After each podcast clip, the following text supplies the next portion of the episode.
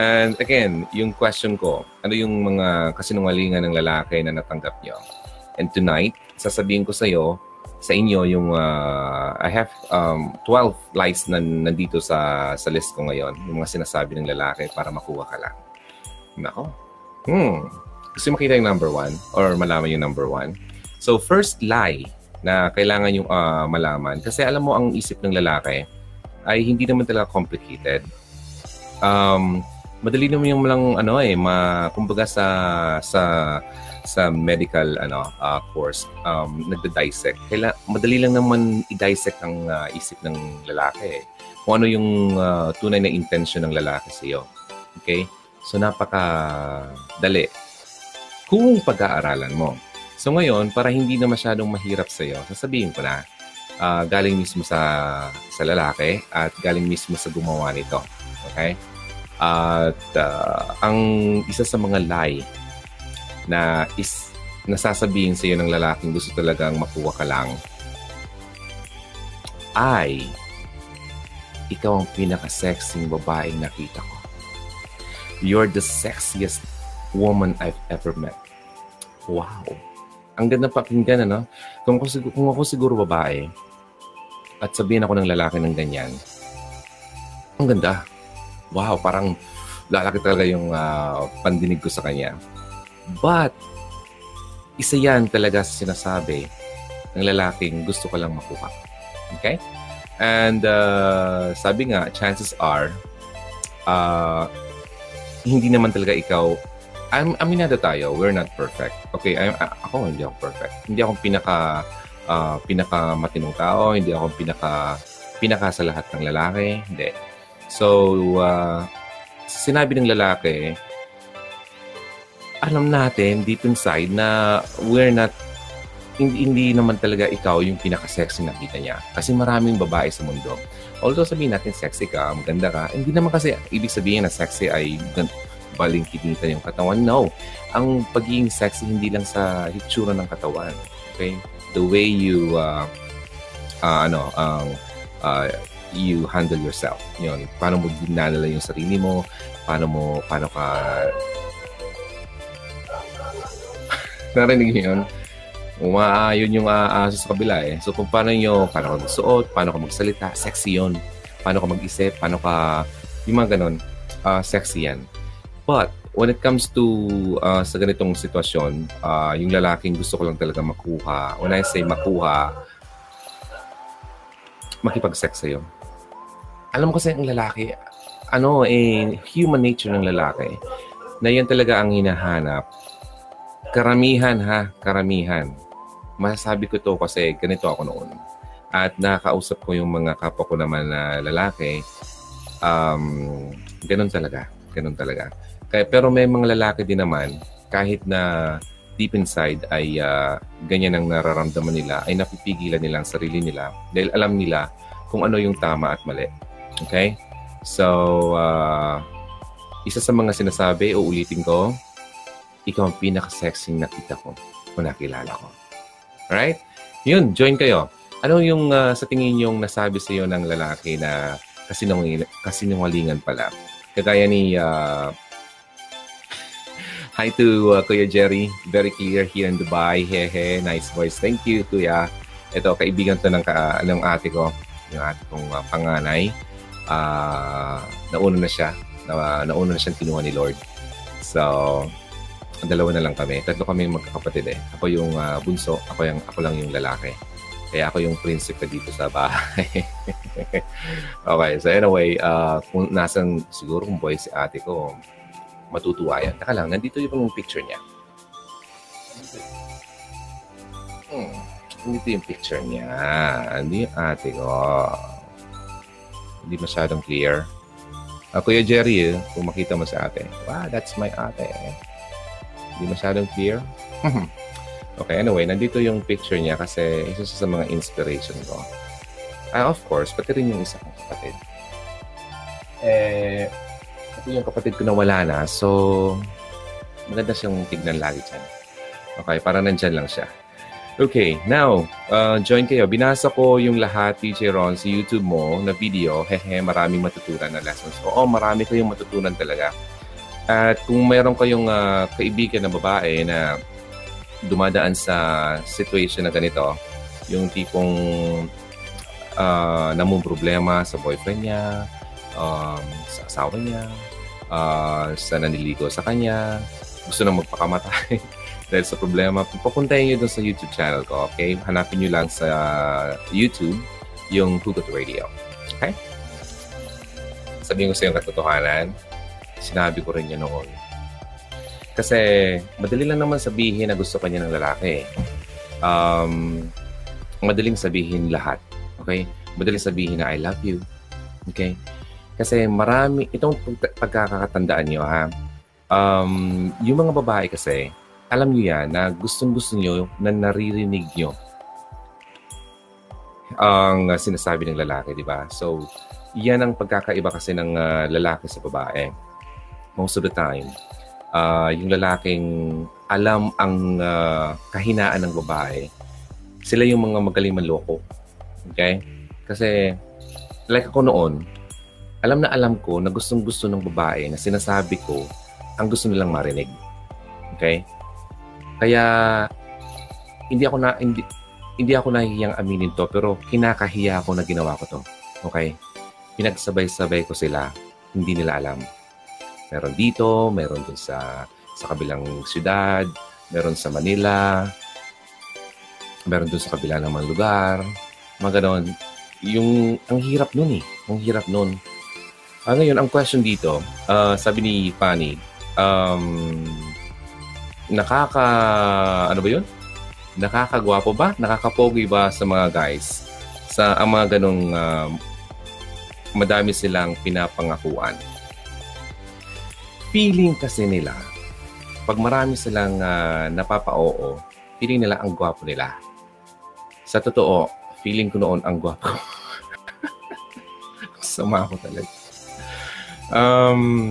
Wala, feeling lang yun. Hindi naman totoo yun.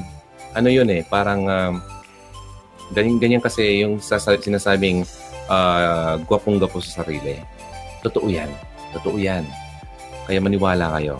Ngayon, uulitin ko, i-recap lang natin. Kanina, ang pinakaunang sasabihin sa iyo ng lalaki magluloko ay ikaw ang pinaka-sexy na kilala ko.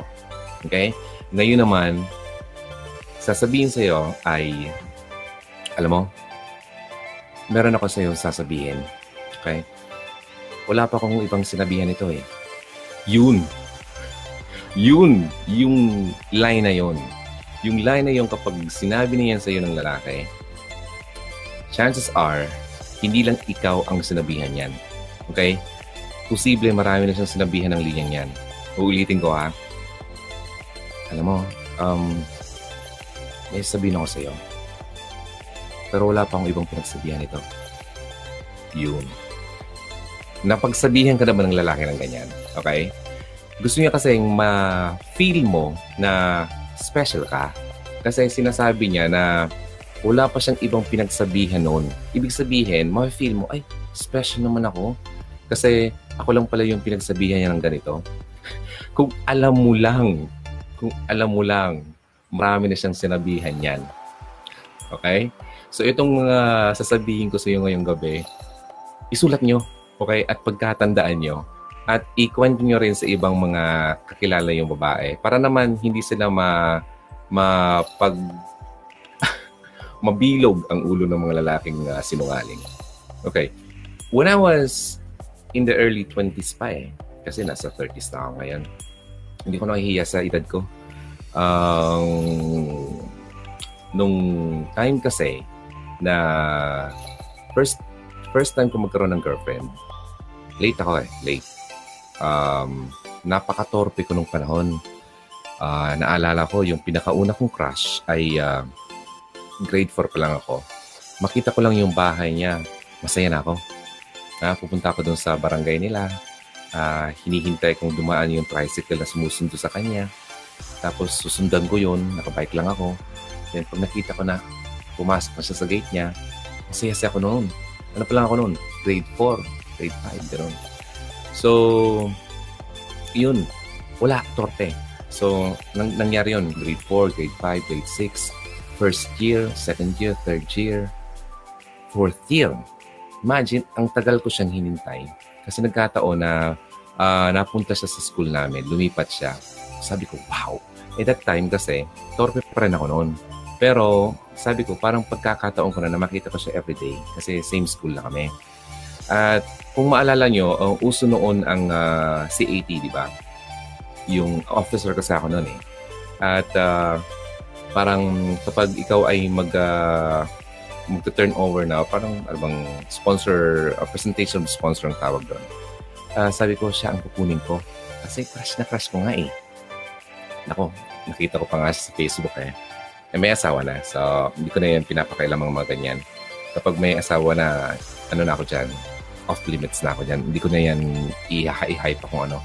Okay, anyway, so yun, nakita ko lang siya. So, oh, wow, okay.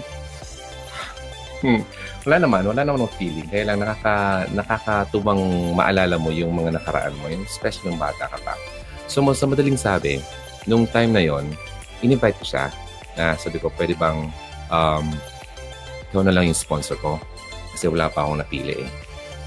Ang sa kasamang palad ay may nauna na pala sa akin.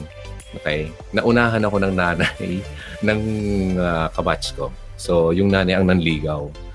Wala akong magawa eh. So, nakapag-say yes na siya doon. Alam naman eh, bawiin ko pa siya or agawin ko pa siya. So, wala. Ang ginawa ng nanay ko tsaka yung auntie ko, humanap ng isa namang maganda rin naman. Okay? Anong pangalan niya? Ano pangalan nun? Ala, nakalimutan ko.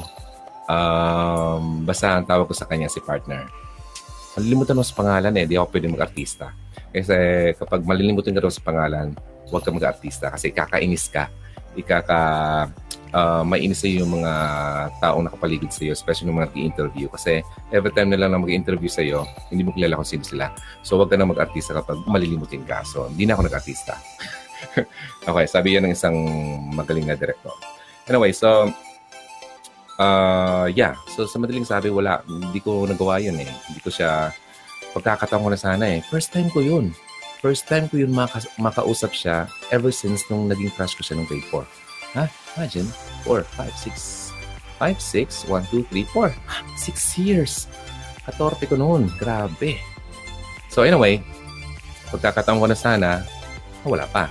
Okay, so wala akong magawa.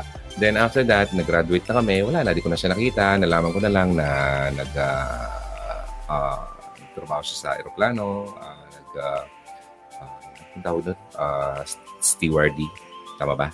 Okay, so, yung maganda talaga siya. As in, sobra. Wow. As in, wala akong masabi. Kasi, kaya ko siya nagustuhan. Kasi, ang mga lalaki, sa totoo lang, visual kasi ang lalaki. Kung anong nakikita. Kaya kayong mga babae, magpaganda kayo. Okay? So, mag-ayos-ayos kayo. Suklay kayo ng buhok. Mag-spil. Okay, so, ayun, visual. Alam niyo na, lalaki visual. Kung ano nakikita. Maganda ang kuko nyo, maganda yung buhok nyo, mapango, ganoon. So, ang babae, alam niyo yan, hindi kayo visual. Kasi may nakikita akong mga babae na ang mga boyfriend o ang asawa hindi naman kagukuhan. Okay? Kaya nga, yung mga lalaki na mga naiinggit, parang nakita ng babae dito sa lalaki niyan. Ganda-ganda eh, lalaki, ang pangit-pangit. Inggit lang yun. Hayaan mo sila. Inggit ng mga lalaking ganyan. Pero ang mga babaeng nagugusto sa lalaki, hindi naman kagwapuhan. True love yan. Okay? Ibig sabihin, yung lalaki ay hindi niya dinaan sa kanyang itsura. Dinaan niya sa gawa. Okay? So, saludo ako sa mga ganyan. Now, sabi ko nga, yung lalaki ay visual, yung babae ay kung ano naririnig. Ngayon, ang lalaking manluloko, okay? Alam nila na ang babae ay yun ang weakness. Gusto nila yung kung ano naririnig. Kaya sasabihin sa'yo ng lalaking yan ay, alam mo, itong pinaka-sexy. Tapos sabihin sa'yo, meron akong sasabihin sa'yo, pero wala naman itong pinagsabihin nito, ikaw lang. Okay, mga kalokohan yan, okay? Now, So, kung meron kayong na-experience na kalokohan sa lalaki, pakishare naman dito para naman mabasa ko and malaman naman ng iba kung ano yung na-experience yung lie from a guy. Hi to Kerry, Kuya Jerry. Very clear here in Dubai. Nice voice daw. Hindi naman, nagkataon lang po yan. And thank God sa boses na yan. Hindi ko naman yan talaga. Parang ganyan talagang boses ko kahit noon pa. Parang may bato nakatago dyan. Madaming lies talaga yung mga lalaki. But we can feel naman, di ba, if he's lying talaga. Depende na lang kung nagpapakatanga tayo. Uy, totoo yan. Marami. Dito sa inbox ko, hindi mo naman kasi talaga masisi yung babae kung bakit nagpapakatanga. Kaya lang minsan, pwede bang bawas-bawasan? Okay? Ano na lang, tanggalin mo yung ta. Mawasan mo, hatiin mo yung pagka, kasi kawawa nyo naman, di ba? Kaya ito ang mission ko dito sa YouTube and sa Hugot Radio ay mabawasan yung mga tanga sa buong mundo. Sama ko talaga. Hindi, joke lang yan. Pero mabawasan yung mga babaeng nagpapakatanga dahil nagmahal sila ng totoo. Okay? Mabawasan yung mga babaeng naloloko ng mga lalaking sinungaling at yung mga kagaya ko noon. Okay? Now, so let's move. Hi to Janet, ganun talaga. Ganun. Kailangan pala laging magpaganda. Ay, oo. Totoo yan. Especially kapag naasawa ka na. Okay? Alam mo kung bakit may mga asawang lalaki na nagloloko? Kasi yung mga misis nila, hindi na marunong mag-ayos. Di kaya nung dalaga pa sila. Pag nililigawan sila, laging mabango, laging bawang ligo, laging maganda yung pananamit. Okay, nawala na yun. Oo, naiintindihan ko. Nakakapagod maging nanay, di ba? Nakakapagod buo ng pamilya, mag-alaga ng mga anak. Pero huwag nyo naman kalimutan yung sarili nyo. Kasi yung lalaki kasi, uulitin ko, visual yan. Ngayon, yung lalaki nagtrabaho. Okay? Galing sa trabaho, pagod. Pag-uwi, makikita yung asawa mukhang monster. Mukha at amoy monster. Sino ba naman yung gusto pang umuwi doon? Diba? Imbis na ngingiti yung lalaki, ganda-ganda naman ang asawa ko. Bukas pa lang ng pinto, wow naman yung asawa ko. Diba? Diba? Yung parang laging gusto niyang umuwi dahil gusto niya makita yung asawa niya. Tapos, eto pa. Kailangan nyo naman, pag umuwi yung asawa mo, tanungin nyo siya, kamusta ka ba? Kamusta yung araw mo? Ganoon, yung tatanungin mo siya kung ano yung kailangan niya, kung masakit yung ulo niya, i-offer mo yung, hilutin ko muna bago ka kumain. At pakahilot mo, tara, ayusin mo na yung pagkain para makasabay na tayong, mga ganun. Yun ang hinahanap ng lalaki. Kaya, excuse me, hindi mo naman masisisi talaga yung lalaki kung nagloloko yan, kung yung mismong kasintahan niya or yung miss niya mismo ay hindi na, o nakalimot na sa nakaraan. Hindi na siya yung kagaya noon na marunong mag-ayos, marunong magpabango, marunong maligo. Okay, so, wala tatawa na ako kasi ako, lalo na, napaka-sensitive ng ilong ko. Okay. Ito isa, kung may 5 senses tayo, ang ilong ko ang pinaka-sensitive. Pagpasok ko pa lang ng bahay, alam ko na may panis na pagkain. Kaya, nung nasa Manila ako, syempre, siksikan yung LRT or yung MRT. Kaya, syempre, sabay-sabay ka niyan. Halos yung mukha o yung ulo ng kaharap mo, yung katabi mo, nandito na sa may ilong mo. Karamihan dyan, yung ibang mga babae na hindi nakasama doon sa pinakaunang tren ay napupunta doon sa mix. May mga lalaki-babae. Minsan, may nasa harapan ko, pagkaganda-ganda, pero parang hindi yata marunong gumamit ng shampoo. Yun. Sana, okay? Huwag niyo yung kakalimutan. Okay? Alam ko yung mga nanonood dito, magaganda kayo. Nakikita ko yung mga profile pictures nyo. Ayun. So, I'm sure mukha nyo pa lang ay mababango na kayo. Okay. So, alam ko dito, hindi kayo yung mga babaeng nakakalimot mag-ayos-ayos. Okay. So, malambot kasi ang puso ng mga babae, teacher. No? Totoo yan. Totoo yan. Malambot ang mga puso ng mga babae. Kaya may kasabihan na parang pusong mamon. Kapag tinawag ng lalaki parang pusong mamon, parang pusong babae. Parang ganun, di ba? So, Ella Agustin, hi. Baba muna ako. Oo nga, pwede maging announcer si DJ. Actually, yun ang pinaka-first job ko.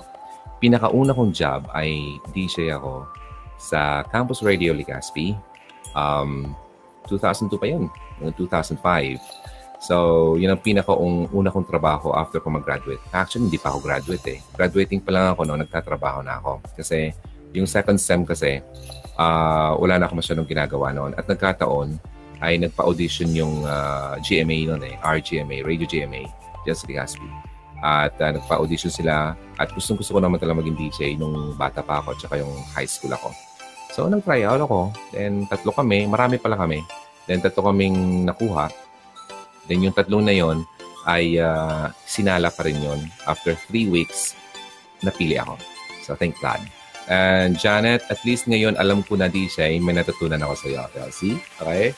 And, ha-ha-ha, Wapunog. She calls me Wapunog.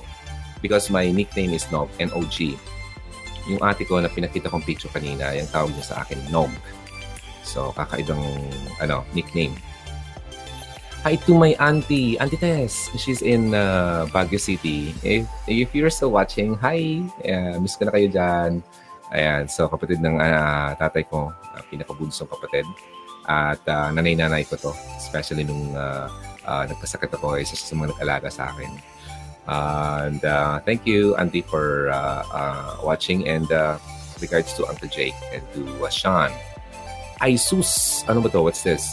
Don't say Isus. Nasusuka ako sa mabahong bagay. Oh. Ako din, pero pinipigilan ko kasi kawawa namang masukahan ko yung nasa harapan ko, di ba? Again, uulitin ko, yung isa sa mga lies, yung dalawang first two lies ay ikaw ang pinaka-sexy nakita ko, nakilala ko. Pangalawa, meron akong sasabihin sa iyo. Ikaw lang nakakaalam to or ikaw lang nakapagsabihin ko ito. So, dalawang lies na yan. More lies to go. Parang minsan kasi parang gusto mo ng pangarap na lang siya kasi minsan naman nakita mo kasi yung totoong kulay ng lalaki. So ngayon nakita mo naman yung kagandahan ng lalaki kaya lang ano ba itong nakita ko dito? Wait lang. Sorry. So parang nakita mo yung both sides niya. Parang kailangan nawala siya. So parang pangarap mo na lang yung goodness niya. Pero on the other side kasi meron siyang pangit na hindi mo gusto. So pangarap na lang yun. Anyway, hi to Janet Cannon. Naalala ko tuloy yung nag-lie sa akin sa kantang ito. Ano yung sinabi sa'yo? Okay. So, pakisabi naman. Okay. Hi DJ Ron, pangarap na lang ba kita? Wow. Nakikita mo naman ako lagi, di ba? Funny. Okay, anyway, sino ba to? Ang ganda ng mga songs. Thank you. OPM na lang tayo kasi hindi galit dyan si YouTube. Kapag nag-play ako ng English songs, kung makita nyo yung mga previous videos ko, naka-mute, hindi nyo ako marinig. Hindi nyo marinig yung song. Pag nagsasalita ako, sa kanila ina-unmute. Ang daya, no? Pero anyway, kasi isa yan sa mga policies ng YouTube. So, wala tayong magagawa dyan kasi copyright, may copyright kasi yung mga songs niyan. Thanks po, nakakawala po ng pagod. Yeah, yun nga actually ang mission ko dito. Para mawala yung mga pagod niyo every time na lang na, na mag on air ako. Plano ko talaga dito is every day. But the problem is, yung PLDT, yung matagal ko ng kinontak para magpa-connect ako ng unlimited connection. Sabi lang sa akin ay lalagyan ako ng connection na nandiyan na sa kanto namin yung box eh. But wala. Hanggang salita lang sila. Hindi ko alam po anong nangyari. Kaya itong connection ko ngayon ay limited dito. Kaya minumonitor ko yung data ko kung meron pa kasi baka bigla tayong putulin. Okay? Anyway, more power to you. God bless. Likewise. Ikaw din. And to Aram Sayer Tama Relay. Friday the 13th kanina. Naniniwala ko dyan. Ako hindi. Walang malas. Ang malas lang kasi sa tao, ay kapag wala kang Diyos na sinasamba at sinusunod sa buhay mo. Puro kamalasan ang darating sa iyo. Tandaan mo yan. Okay? Kasi kapag ikaw ay i-follow mo si Christ at itanggapin mo siya sa buhay, He will bless you always. Okay? May blessing sa obedience. Kapag sumunod ka sa mga gusto niya, i-bless ka lagi. Ako napatunayan ko na yan kasi maraming beses akong talagang na-bless na hindi ko naman deserve pero talagang na-bless ako. Lahat tayo i-bless niya kasi mahal na tayo. Okay? And ngayon, kung medyo nalayo tayo sa landas, para siyang magulang kasi yung parang papaluin ka para magising ka at mapunta ka ulit sa tamang daan. Okay? So, yung mga times na nawala ako sa tamang landas, eh, naramdaman ko na nawala yung blessing. Kaya masasabi ko talaga na may blessing sa obedience. Kaya sumunod lang tayo kung gusto nyo ma-bless. Alright? Ma-bless hindi lang ikaw, pati yung family mo. Okay. Now, next lie na sinasabi ng lalaki. Eto na. Alam mo, hindi ako masyadong hindi ako masyadong palalabas. Hindi ako masyadong lumalabas. Hindi na ako lumabas. Kasi nungalingan yan. Saan ko nakakikita ng lalaking hindi bihira mo lumabas? Ngayon, kapag sinabi niya sa'yo na bihira siyang lumabas, gusto niyang ipakita sa'yo na parang isa siyang napaka-inosenteng lalaki na wala siyang kaalam-alam sa mundo, na napaka-inosente. Yung wala siyang alam na bisyo, wala siyang alam na kabulastugan o kalandian sa isip niya. Okay, yan ang sasabihin niya sa'yo. Kasi ang totoo, aminin nyo naman sa mga babae na gustong-gusto nyo sa lalaki na yung tipong kayo yung parang una, kayo yung magbabago sa kanya na tipong magtuturo sa kanya ng tama or mga tipong gano'n. Yung tipong ikaw ang magiging biggest part ng buhay niya. So kapag met ka ng lalaking sa palagay mo ay inosente, so, ma-fall ka kagad. Wow, napaka-innocent naman ito. Hindi siya palalabas. Lagi lang siya sa bahay. Yung pala batugan, tulog ng tulog. Hindi. Mga lalaki, kapag sinabi ng ganyan, hindi ako palalabas. Hindi ako masyadong nakipag-usap kasi mga ganyan. Ano lang ako? Yung nagpapahumble lang siya, pero kinukuha lang yung loob mo para makita niya o makita mo sa kanya na parang napaka-good boy niya. Most of the time, it's not true. Kasi nungalingan yan. Okay? Although may mga lalaki naman talagang hindi palalabas, pero ano yan eh, yung lalaki talagang very, yung spiritual life niya is very strong. Okay? Madasalin, yung tipong, alam mo na, when you say spiritual, meron siya talagang God sa buhay niya. Pero kapag hindi mo nakita sa lalaki yon, imposible na hindi siya palalabas. Kalukuhan yun. Okay. Mga lalaki, mga walang spiritual life, makita mo yan, nasa inuman, nasa kung saan-saan, nasa bahay lang, work at sa bahay lang daw. Okay. Work at sa bahay lang daw. Well, may mga lalaki naman ganun. Hindi ko naman sabihin lahat ng lalaki ay sinungaling. May mga lalaki naman talagang good. Okay? So, titignan mo naman talaga kasi yung mga signs. Hindi ibig sabihin na sinabi niya to ay sinungaling na siya. Pero meron kasing lalaki na I really don't get out too much or much.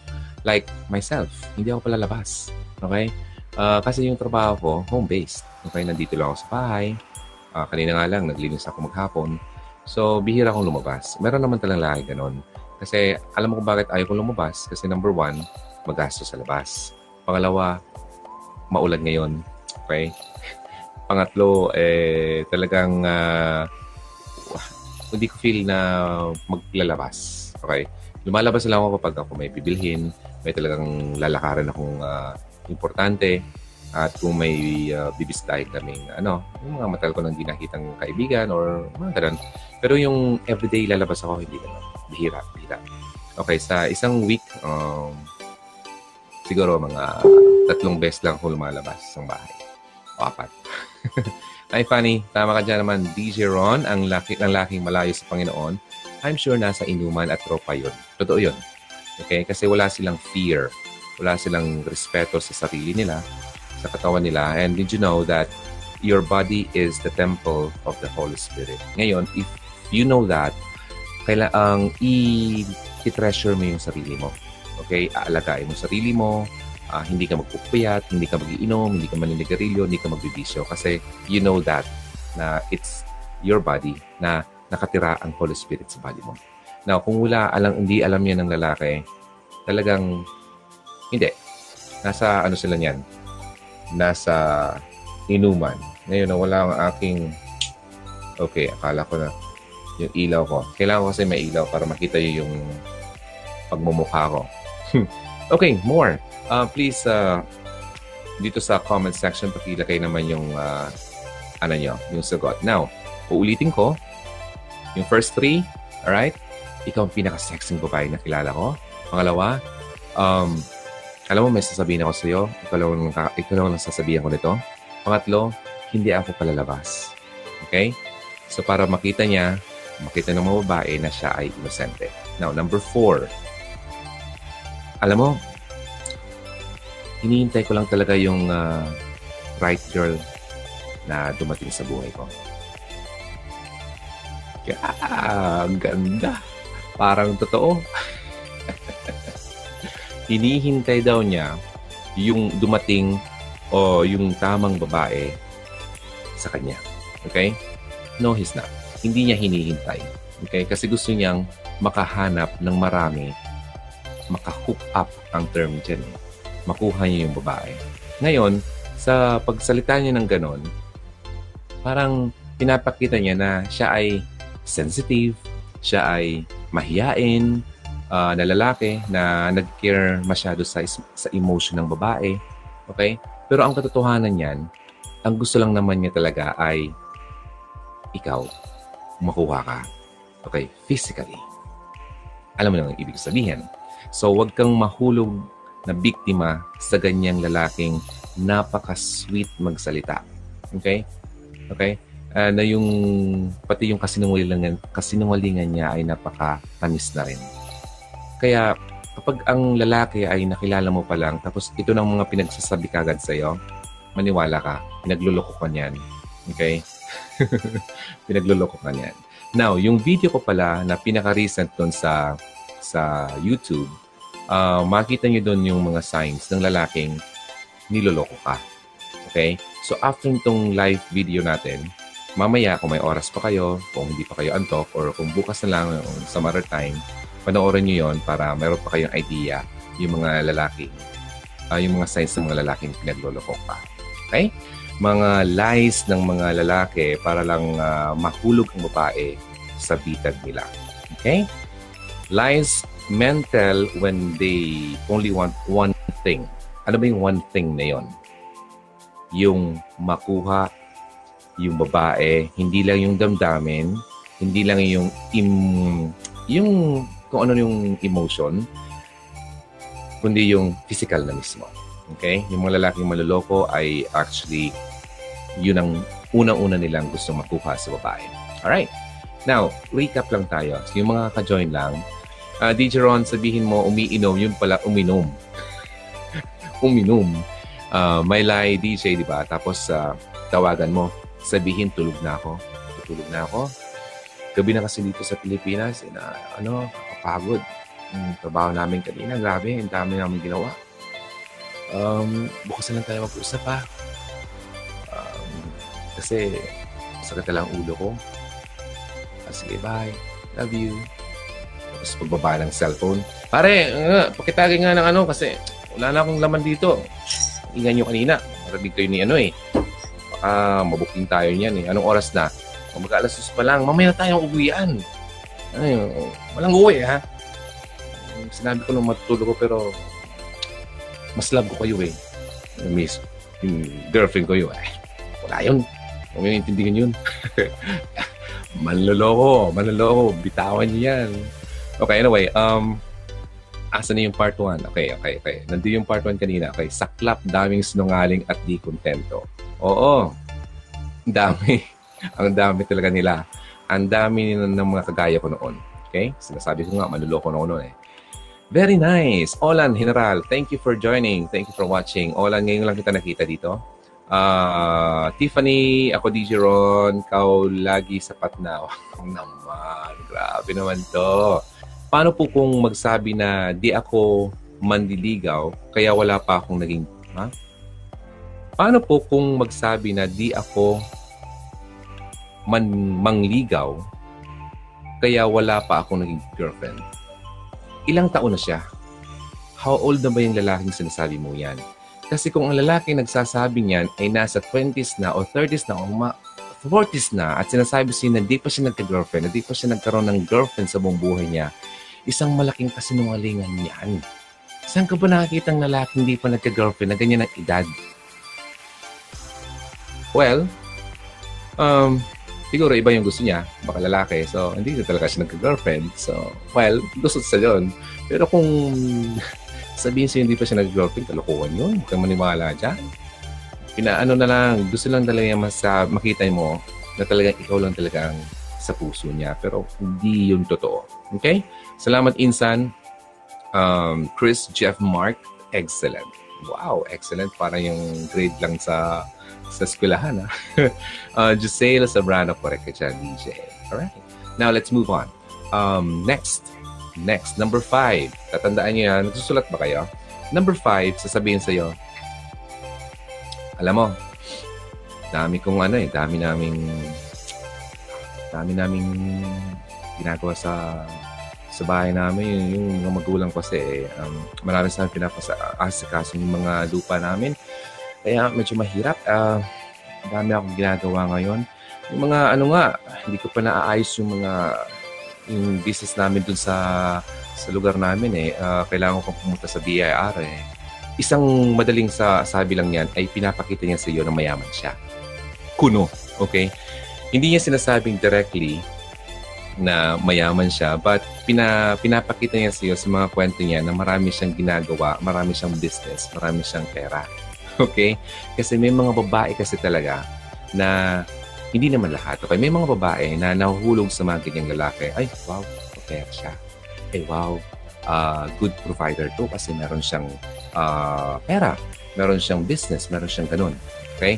Pero bantayan niyo yan kasi madali lang naman sabihin. Ano? Sabihin ko marami akong pera. Diba? Marami akong business. Madali naman. Madaling sabihin.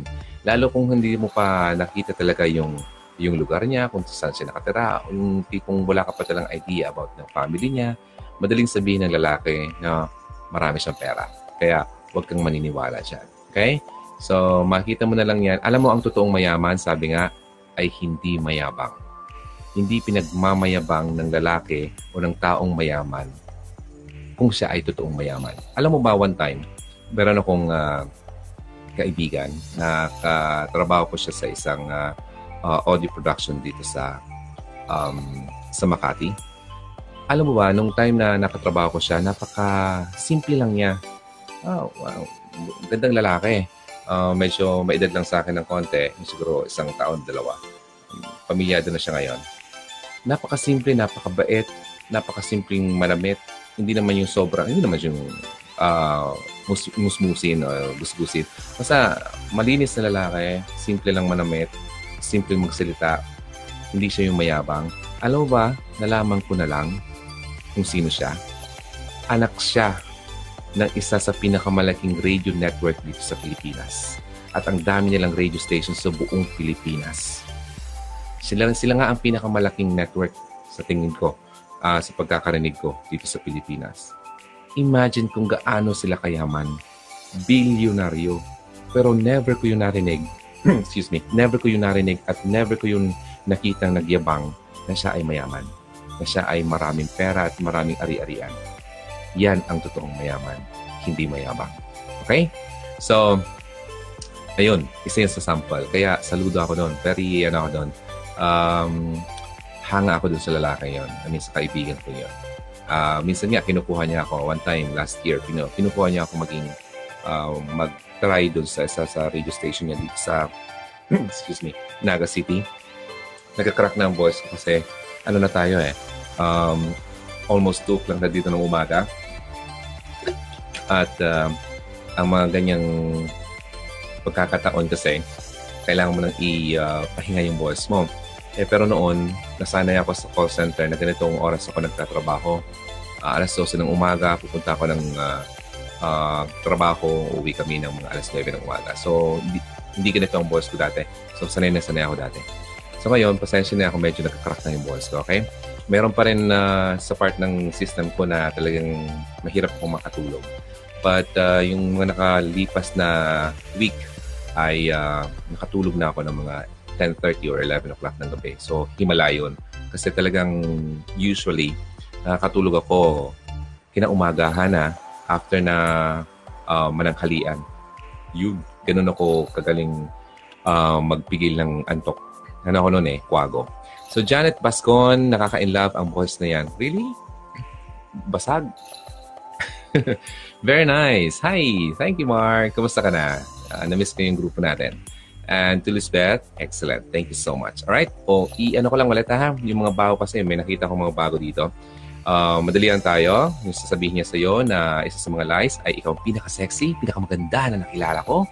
Pangalawa, alam mo, may sasabihin ako sa'yo, ikaw lang ang pagsasabihin ko nito. That's the second lie. Pangatlo, hindi ako masyadong palalabas eh. Okay? Pang-apat, hinihintay ko lang talaga yung tamang babae sa buhay ko. Okay? At pang-lima, sinasabi niya sa'yo na marami siyang pera. Alright? So, meron pa tayong mga susunod dito. 6, 7, 8 hanggang 10 diet. Yung marami pa, no? Sabihin natin, ano, pumatol sa isang lalaking meron ng asawa. Okay? At speaking of jealous, siya pa yung may karapatang magselos. Okay. So, ang tanong niya sa akin, paano ba huwag magselos? So, ang sabi ko sa kanya, siguro ang dapat na tanong mo, paano ba bumitaw sa lalaking may asawa na? Ayun. So, wow. May mga tao talagang hanap ay gulo. Pero proud pa rin sila, no? Sana, dumating sa buhay nila ay yung realization. Kasi sila na naman ang mahihirapan yan. Although masaya yan sa una. Sa una masaya yan. Kasi pakita sa'yo ng lalaki na mahal ka. Ikaw naman, ay sa tingin mo mahal na mahal ka ng lalaki. Pero ito ang lagi mong iisipin. Okay? Kung ang lalaki ay tunay kang mahal, hindi yan papatol sa'yo na alam niyang meron na siyang unang kinakasama. Okay? Kung nagawa niya yon sa asawa niya ngayon, magagawa rin niya yun sa'yo. Yan yung lagi yung tatandaan. Kung ang lalaki ay nagawang lokohin ang asawa niya o yung ex niya, o I mean yung girlfriend niya para sa'yo, magagawa rin niya naman yun, ginawa niya doon sa'yo. Kaya, iwasan yung mga lalaking ganyan. Alright? Sabihin ko na sa inyo yung next line ng lalaki. Okay? Actually, parang connected ito doon sa number 1. Okay? Itong number 6 na sasabihin ko. I mean, tama ba? Yeah, number 6. And then, ito na muna para huwag kang malito. Okay? Kanina, number 5, sabi niya, mayaman siya, mapera siya. Pero itong number 6, alam na alam kasi ng lalaking niloloko ka, ay yung gusto ng babae, yung magustuhan siya, yung lalaki, magustuhan ng kanyang pamilya. Okay? Yun naman ang gusto ng babae, di ba? Yung matanggap ng pamilya niya, yung lalaki.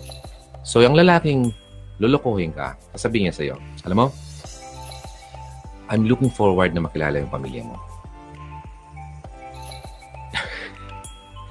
Minsan mag-iisip ka, ano kaya? Ito kaya yun, di ba? Kasi gusto niyang makastablish ng emotional na connection sa'yo. Okay? Para ma-express niyo yung sarili niya, yung tipong magkaroon ka ng parang comfort sa inyong dalawa at makita mo sa kanya na parang desidido siya at meron siyang soft spot sa pamilya mo. Okay?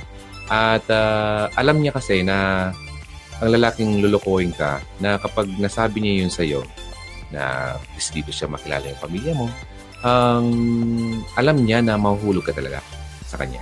Kasi parang, wow, ito na yata yung hinihintay ko. Ito na yata yung talagang dream boy ko. Kasi mukha yatang gusto niyang makilala yung pamilya ko. Pero sa totoo, karamihan yan ay nagsisinungaling lang naman. Mamaya, sasabihin ko sa inyo ang pinaka-bottom line ng lahat ng ito. Okay? So ngayon, tatandaan niyo muna itong mga sinasabi ko para naman na mapagdugtong-dugtong niyo yung mga sinasabi kong kalokohan nila. Alright? Tama, laban lang. Yes, of course, laban lang. And may nag-request pala dito ng ano. OMG, dami talagang sinakta na babae ang mga manlulokong guys. Oh, anong mga lalaking yan? Lalaking kagaya ko noon. Oh, mga manluloko talaga yan. Grabe. Manluloko ako noon. So, hayaan nyo na. Kaya hindi na ako ngayon. Hindi na ako ganyan ngayon. Kaya binubukin ko na sila para wag na kayong mabiktima pa. Alright? Now, let's move on. Ang next na sinasabi ng lalaki na kasinungalingan ay, sabi ko nga kanina, gusto mong makilala yung pamilya mo, gusto mong ma-meet yung pamilya mo, napaka ano naman, parang tipong napaka-early naman na sabihin niya yun. Agad, hindi ka pa nga nakikilala, di ba? So, ikaw muna dapat kilalanin. Alright? Then, ito yung next. Sabi niya sa'yo, hihingiin niya sa iyo yung mga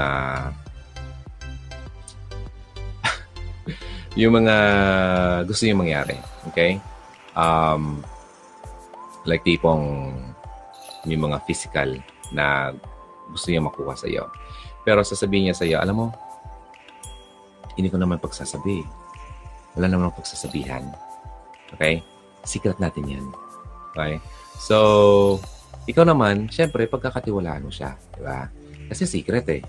Diba? So, hindi niya pagpapanabi, hindi siya magiging kiss and tell, hindi niya pagpapanabi sa isasabi sa mga kaibigan niya. Secret nga daw eh. Pero, bakit po naman kasi kailangan pang sabihin na secret yan? Kung talagang secret yan, diba? So, i-earn mo muna dapat, diba, yung trust ng babae. At di mo naman kailangan ng sabihin yan. Ano bang point na sabihin mo? Parang secret natin ito. Diba? So, ibig sabihin, parang meron siyang may sa isip siya na may part ng isip niya na hindi ito magiging secret. Kaya sa mga babae, please, maging ano kayo, maingat kayo. Kasi meron akong may nag-message dito sa akin. Hindi lang isa, kundi mga ilan-ilan na rin. Na hiningian siya ng lalaki ng picture. Okay? Eh, kasi LDR sila. So, hiningian siya ng bata pa yun eh. Kawawa nga eh. So, hiningian siya ng picture na very sensitive na picture na sila lang dapat ang nakakakita. Yan ang like kong sinasabi na huwag niyong gawin yan. Kasi sa nga panahon ngayon, ang technology natin ngayon ay napaka bilis na lang na makalat ang isang bagay na hindi mo gustong makalat o makita ng iba. So, ang ginawa ay nung nagkawalaan sila, nagkaroon sila ng problema, nag-away sila, ginagawa yun ng lalaki bilang isang pang-blackmail sa kanya. Okay? O, gusto mo, pakita ko yung pinadala mo sa akin na ganyan. Kubad. Okay? So, kaya huwag nyo nang gawin yan. O huwag nyo gawin yun. Okay? Kung nagawa nyo man yun, mag-pray kayo na huwag pasukan ng kadimonyohan yung isip ng lalaking yun. Para naman hindi kayo magkaroon ng problema.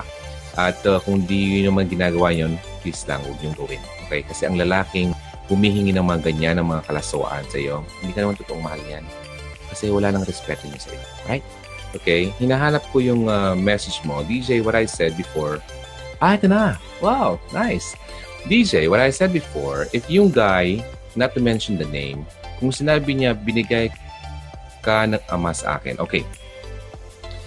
Binigay ka ng Diyos sa akin. Binigay ka ni God sa akin. Okay. Could be, probably, could be true. Pero, kailangan mo munang tignan kung ang lalaking ito ay talagang naniniwala sa Ama. Okay? Kasi may mga lalaki na ginagamit lang naman ang pangalan ni God para mapakita nila sa babae na, wow, bait naman ang lalaking ito. Madasalin, maka-Diyos. Okay? Pero ang totoong maka-Diyos, nakikita sa gawa. Okay? Nakikita kung paano siya mamuhay, paano siya makisalamuha sa tao, paano siya magsalita, paano siya yung tipong, yung paano siya mag-alaga, lahat-lahat. Kasi ang talagang taong naniniwala kay God, ano siya, parang ikaw ang reflection ni God. Kung ako, naniniwala talaga ako, I'm a follower of Christ. Makita mo sa akin ang reflection ni Jesus Christ. Okay? Yung the way, yung ginagawa ni Jesus Christ before, makita mo sa akin. Okay? Kung may nakaaway ako, madali ako magpatawad, hindi ako nagkikimkim ng galit, mga ganon. So, kung itong lalaking ito ay sinabi sa iyo, alam mo, binigay ka ng Ama sa akin o binigay ka ng God sa akin, sabihin ko nga, pwedeng totoo yan, pero tignan mo muna kung yung lalaking yon ay totoong naniniwala kay God. Okay? Obserbahan mo yung mga ginagawa niya sa iyo, Marilyn. Okay? Kasi may mga sinasabi, maraming mga lalaki o maraming mga tao na sinasabing sheeps in wolves in the sheep's clothing. Ibig sabihin, yung mga wolves, yung mga, ano ba sa wolves? Yung mga, parang aso yun eh. Na nagkatawang, nagdamit sheep. So, sa panglabas lang sila, nakita mo, mabait. Pero deep inside, masama pala sila. So, titignan mo yung fruit nila, yung the way na ginagawa nila sa buhay nila. Doon mo makikita kung yung taong yan ay totoong naniniwala kay God. Alright? Paano po malalaman sa lalaki kung totoo mga sinasabi niya o kaya seryoso siya? Meron ako niyang video. Actually, nandun lahat. Very detailed yung mga sinabi ko doon sa YouTube video. Punta ka, hanapin mo yung video ko, yung mga signs na mahal ka ng lalaki. Actually, isa yun sa mga top videos ko eh. So, hanapin mo lang, punta ka ng YouTube at isa-isayin mo yung mga videos ko doon. Makita mo yun, yung mga signs para malaman mo kung ang isang lalaki talaga ay totoong mahal ka. Alright? O, totoo sa'yo. Kasi sabi mo dito, paano mo ba malalaman ang lalaki kung totoo sa sinasabi sa'yo? Okay? Or seryoso sa'yo. That's true, DJ. Nasa gawa, hindi sa ngawa. Correct. Yan ang totoong tao. Alright? And to Marilyn, yes, DJ, he always remind me the words of God na minsan down ako. Oh, very good. That's nice. Very nice. Pagdasal mo yung lalaki niya na tuloy-tuloy niyang gawin yan. Kasi bihirang-bihira sa lalaki ang may spiritual life. Bihira. Ang majority ng lalaki, talagang believe sila sa sarili nila. Alam mo kasi, kapag meron kang spiritual life, it's no longer you, kundi si God. Si God na dapat ang mag-rule over your life. Okay? Yung mga lalaki kasi, karamihan, believe na believe sa sarili. Gwapong-gapo sa sarili. Believe na believe sa sarili. Nakakalimutan nila na there is God na nagkukontrol ng lahat. So, sinasabi ko, nabihira ka na sa lalaki na ganon. Kaya kung gusto nyo makahanap ng lalaki na talagang magiging totoo sa inyo, dapat nakita nyo na sinasabuhay niya ang paniniwala niya sa Diyos. Hindi lang yung puro sangawa. Okay? Bago tayo mag-play ng song, sabihin ko na yung susunod na lie para huwag kayo masyadong maghintay. Eto. You look so beautiful tonight. Parang kanta lang. Alam mo, ang ganda mo ngayong gabi. Kahit mukha kang monster. Hindi niya sasabihin sa'yo, no? So, kahit mukha kang ngarag, sasabihin sa'yo, ano mong ganda? Okay. Although, may mga lalaki naman talagang sasabihin niya sa'yo yan kasi mahal na mahal ka. Hindi niya tinitignan yung talagang itsura mo, yung ano. Pero, yung lalaki na hindi pa kayo parang agad-agad, yung parang ganon, agad-agad. Yung yan, agad ang mga linyada niya sa'yo, parang hindi naman kapanipaniwala, di ba? Kasi kung yan ang laging lahat sasabihin ng lalaki ay yung ano bang tawag dyan? Yung i-appreciate niya lahat ng appearance mo. O parang ano naman, binubola ka na talaga. Okay? Sasabihin niya lang ito sa'yo kasi para naman maging confident ka, maging feel confident ka sa sarili mo. Okay? Kasi kapag ang isang babae, sabi ko nga, itong lalaki ay gusto niya yung makuha ka, di ba? Physically. Ngayon, alam niya na dapat ang babae, para makuha niya, dapat confident siya physically. Okay? Na hindi siya mahihiya dun sa lalaki kapag dumating sa oras na gagawin na nila yung gusto na lalaki na makuha sa babae. So, yung babae hindi mahihiya kasi sa sinasabi ng lalaki na ang ganda, daw pala ako ngayong gabi. Imagine, you look beautiful tonight. Hindi pa lang sabihin na, you look lovely today. Umaga. Kasi gabi. Gabi talang may itim sa isip. Madilim. Okay, so sa madaling sabi, parang binubola ka lang talaga niya para makuha niya yung gusto niya sa gabing yun. At para maging feel comfortable ka sa kanya. Kaya yung mga babae, although alam ko, bilang tao, tayo ay natitempt, nahuhulog tayo sa temptation. Okay? Kasi masarap eh. Di ba? Alam niyo yan. Alam niyo yan. Alam ko, I'm speaking bilang, mature na tao. Yung word na masarap, it's, very fulfilling physically, di ba? But kung talagang if you have this spiritual life, kailangan mong pigilan ang makamundong pagnanasa ng katawan. Kasi, yung kasing sex is designed by God talaga yan. It's a very, it's the best gift ng Diyos sa atin. Lalo sa mga mag-asawa. Okay? Kasi, iyan ang nagpapatibay ng samahan ng mag-asawa. Ngayon, kapag ginawa na natin yan, ginawa ko na yan very maraming beses. So, ayoko nang balikan yan. Kaya sinasabi ko sa inyo kasi talagang naluloko noon. There's meron kasing yung magandang pakiramdam. Okay? Ngayon, matitempt talaga tayong gawin yon. Pero please lang, ngayong alam nyo na ang katotohanan, pigilan natin ang sarili natin. Yung tawag ng laman na sinasabi. Kasi tayo rin naman ang malulugi niyan in the end. Kung talagang mahal ka ng lalaki, makakapaghintay yan sa'yo. Huwag mong ibigay lahat. Kasi hindi mo naman kailangan ibigay lahat-lahat para lang mahalin ka ng lalaki. Kapag pinakasalan ka, ibigay mo na. Lahat. Okay? Huwag ka nang itira. Ibigay mo na sa kanya lahat. Pero kung nanliligaw pa lang sa'yo, tapos yun na lang hinihingi niya sa'yo agad-agad, hindi ka mahal niyan. Mahal lang niya yung sarili niya. Mahal lang niya yung urge na nararamdaman niya na makuha niya sa'yo. Okay? Ayun. So, yes, it's true. Tama, pigilan. Lahat tayo magpigil. Ako, aminado ako na na-feel ko yan. Lalaki. Tao eh. Laman eh. Tawag ng laman. Totoo yan. Pero, kailangan natin talagang i-resist ang sarili. Alright? So, yun. Play muna tayong songs kasi masyado nang irresistible ang mga topic natin. Yes, I'm back. Ay, nako. Alam mo, kailangan natin tapusin to. Kasi itong si YouTube, YouTube ako ng YouTube eh. Ito si Facebook ay parang hindi tayo pinagbibigyan ngayong gabi. Alright, part 5 na tayo. Putol ng putol. Okay, anyway, konti na lang at tapusin ko na para matapos tayo. Alright? Funny, welcome back. Dalang pinapahirapan tayo na Facebook ngayon. Na lang, 3 na lang, okay? At tapusin na natin. Kasi baka bigla na naman mag-shutdown to, sayang naman, di ba? Sabihin ko na sa inyo yung remaining 4 or 3 lies ng mga lalaki. Wait lang, itong aking lights. Kailangan kasi ng lights. Kasi alam mo ba, ang sikreto ng mga artista, kung bakit ang gagwapo at ang ganda nila, dahil sa liwanag. Dahil sa lights. Pag makita nyo sila sa sikat ng araw ay makugulat kayo, hindi pala sila kagwapuhan o kagandahan. So, importante ang ilaw.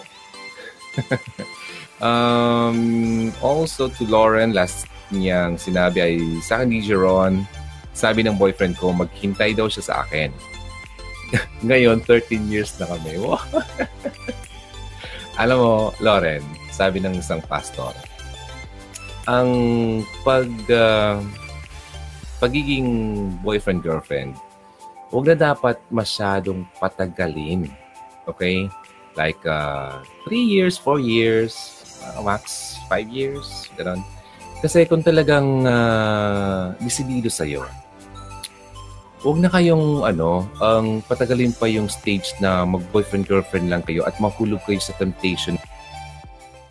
Alright guys, naputol na tayo doon. Anyway, i-continue ko lang. Huwag na kayong magtagal pa bilang boyfriend-girlfriend.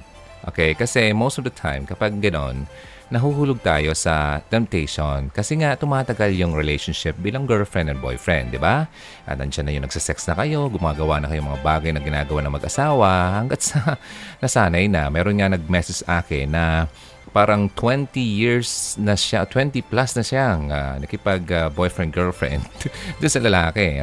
Babae yung nag-message sa akin. So 20 plus years na silang ganun. Imagine that. Alam mo ba kung ang lalaki talagang seryoso sa'yo, hindi na yan patatagalin pa. At sabi nga ng mga nag-a-advise sa mga ganitong mga relationship issues, alam mo, ang 3 years, masyado nang matagal bilang mag-boyfriend-girlfriend. Kasi kung talaga namang gusto nyo talagang kayo na mag-asawa, bakit nyo papatatagalin pa yung relasyon nyo? Pwede na kayong pumasok sa pagpapamilya at magpakasal na kayo. Di ba?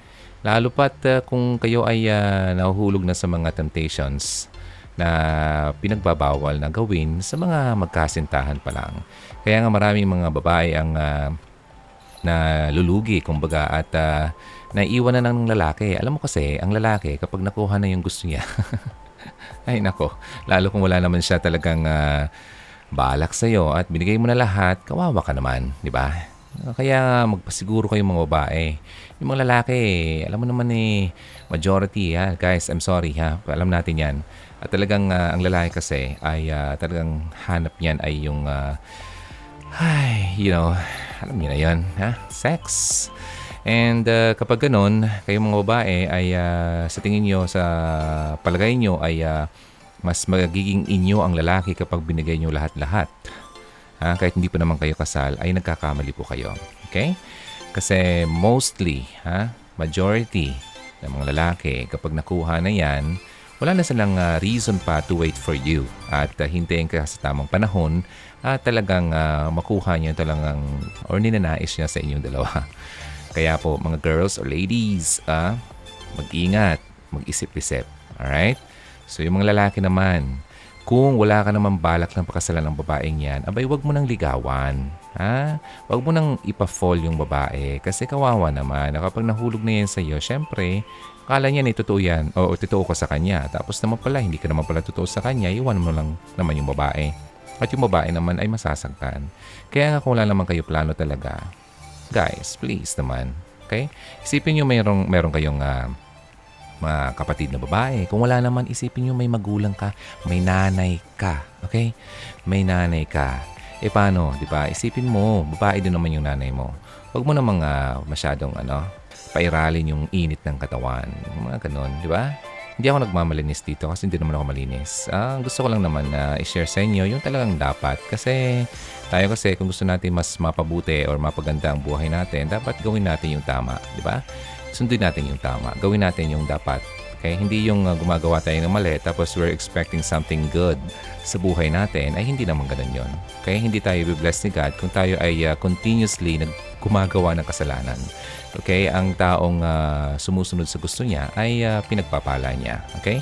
May blessing sa obedience. Alright? So, yun lang po. Okay? At yan ang mga lies ng lalaki pagdating sa... pagpasok sa relationship, lalo lahat kung gusto lang naman niya makuha ang babae. Okay? Hindi ko sinasabing lahat ng lalaki ay ganyan, pero mga ladies ha, mag-ingat po kayo kasi maraming lalaking ganun. Okay? So, sabi ko nga, isa na ako dyan noon. I was like that. Noon yon. Hindi na tayo ganun noon. Ngayon. Okay? Kailangan na natin magbago kasi hindi na tayo hindi na tayo bumabata. Tumatanda na tayo at kailangan nating tumanda ng hindi pa urong. Alright? Kasi ang hirap noon at tumanda ka na wala ka pang natutunan sa buhay. Okay, hugs. Thank you so much and thank you for listening. And by the way, you can follow me sa YouTube. Okay? Meron tayong channel ng Hugot Radio. Okay, just look for Hugot Radio sa YouTube and you can also find and follow me sa Facebook. Siyempre, Hugot Radio pa rin. At hanapin mo rin ako sa Instagram. Nandun ako sa Instagram. Just look for Hugot Radio. Wala akong personal account with my name sa Instagram. Hanapin mo na lang yung Hugot Radio kasi yun ang talagang gamit ko. Before, I was using my own name sa Instagram, pero inalis ko na yon. Sabi ko nga, ang hirap nung ano, yung tipong nagpo-post ka ng mga yung mga ex, naging ex mo na, nandun pa sa personal account mo, tapos di mo na siya ma-delete-delete. Kaya it's better to just delete or totally remove it. Kaya nga kayo ha, guys and ladies, kung wala namang kasiguruhan, huwag na masyadong magpo-post ng mga pictures niya sa social media, kasi ang hirap kaya noon kapag hindi naman kayo nagkatuluyan, tapos ang hirap yung pagde-delete ng mga pictures niyo, kasi sayang naman, ang dami, 200 likes. Tapos i-delete ko lang yung picture namin dalawa. Kaya yan, tinanggal ko na lang. So yun, doon na lang tayo sa page ng Hugot Radio sa Instagram, sa Facebook, and of course sa YouTube. If you're listening dito sa Spotify, yes, meron tayong Spotify account or channel para dito sa Hugot Radio Philippines. Okay, podcast yan at audio form ng mga videos na pinost ko sa YouTube. Pero kung gusto mo manood ng YouTube videos, why not? You can just go to YouTube. At syempre, mas makakita mo ako habang napapakinggan mo yung mga contents na ginagawa ko. Okay? Kung gusto mo naman na lagi lang na nakikinig, audio lang habang nagtatrabaho ka or kung nasa biyahe ka, nag-commute ka, dito sa Spotify at sa iba pang platform ng podcast, kasi maraming directories kasi ang podcast. So, ang pinaka sikat ngayon ng Spotify at yung iTunes. Okay? So, right. So, hugs. Thank you so much. Ako si Ronaldo ng Hugot Radio. Thank you so much. And God bless you, okay? Don't forget, always believe in love and keep the flame burning. I'll see you again next time. Ingat ka. Bye.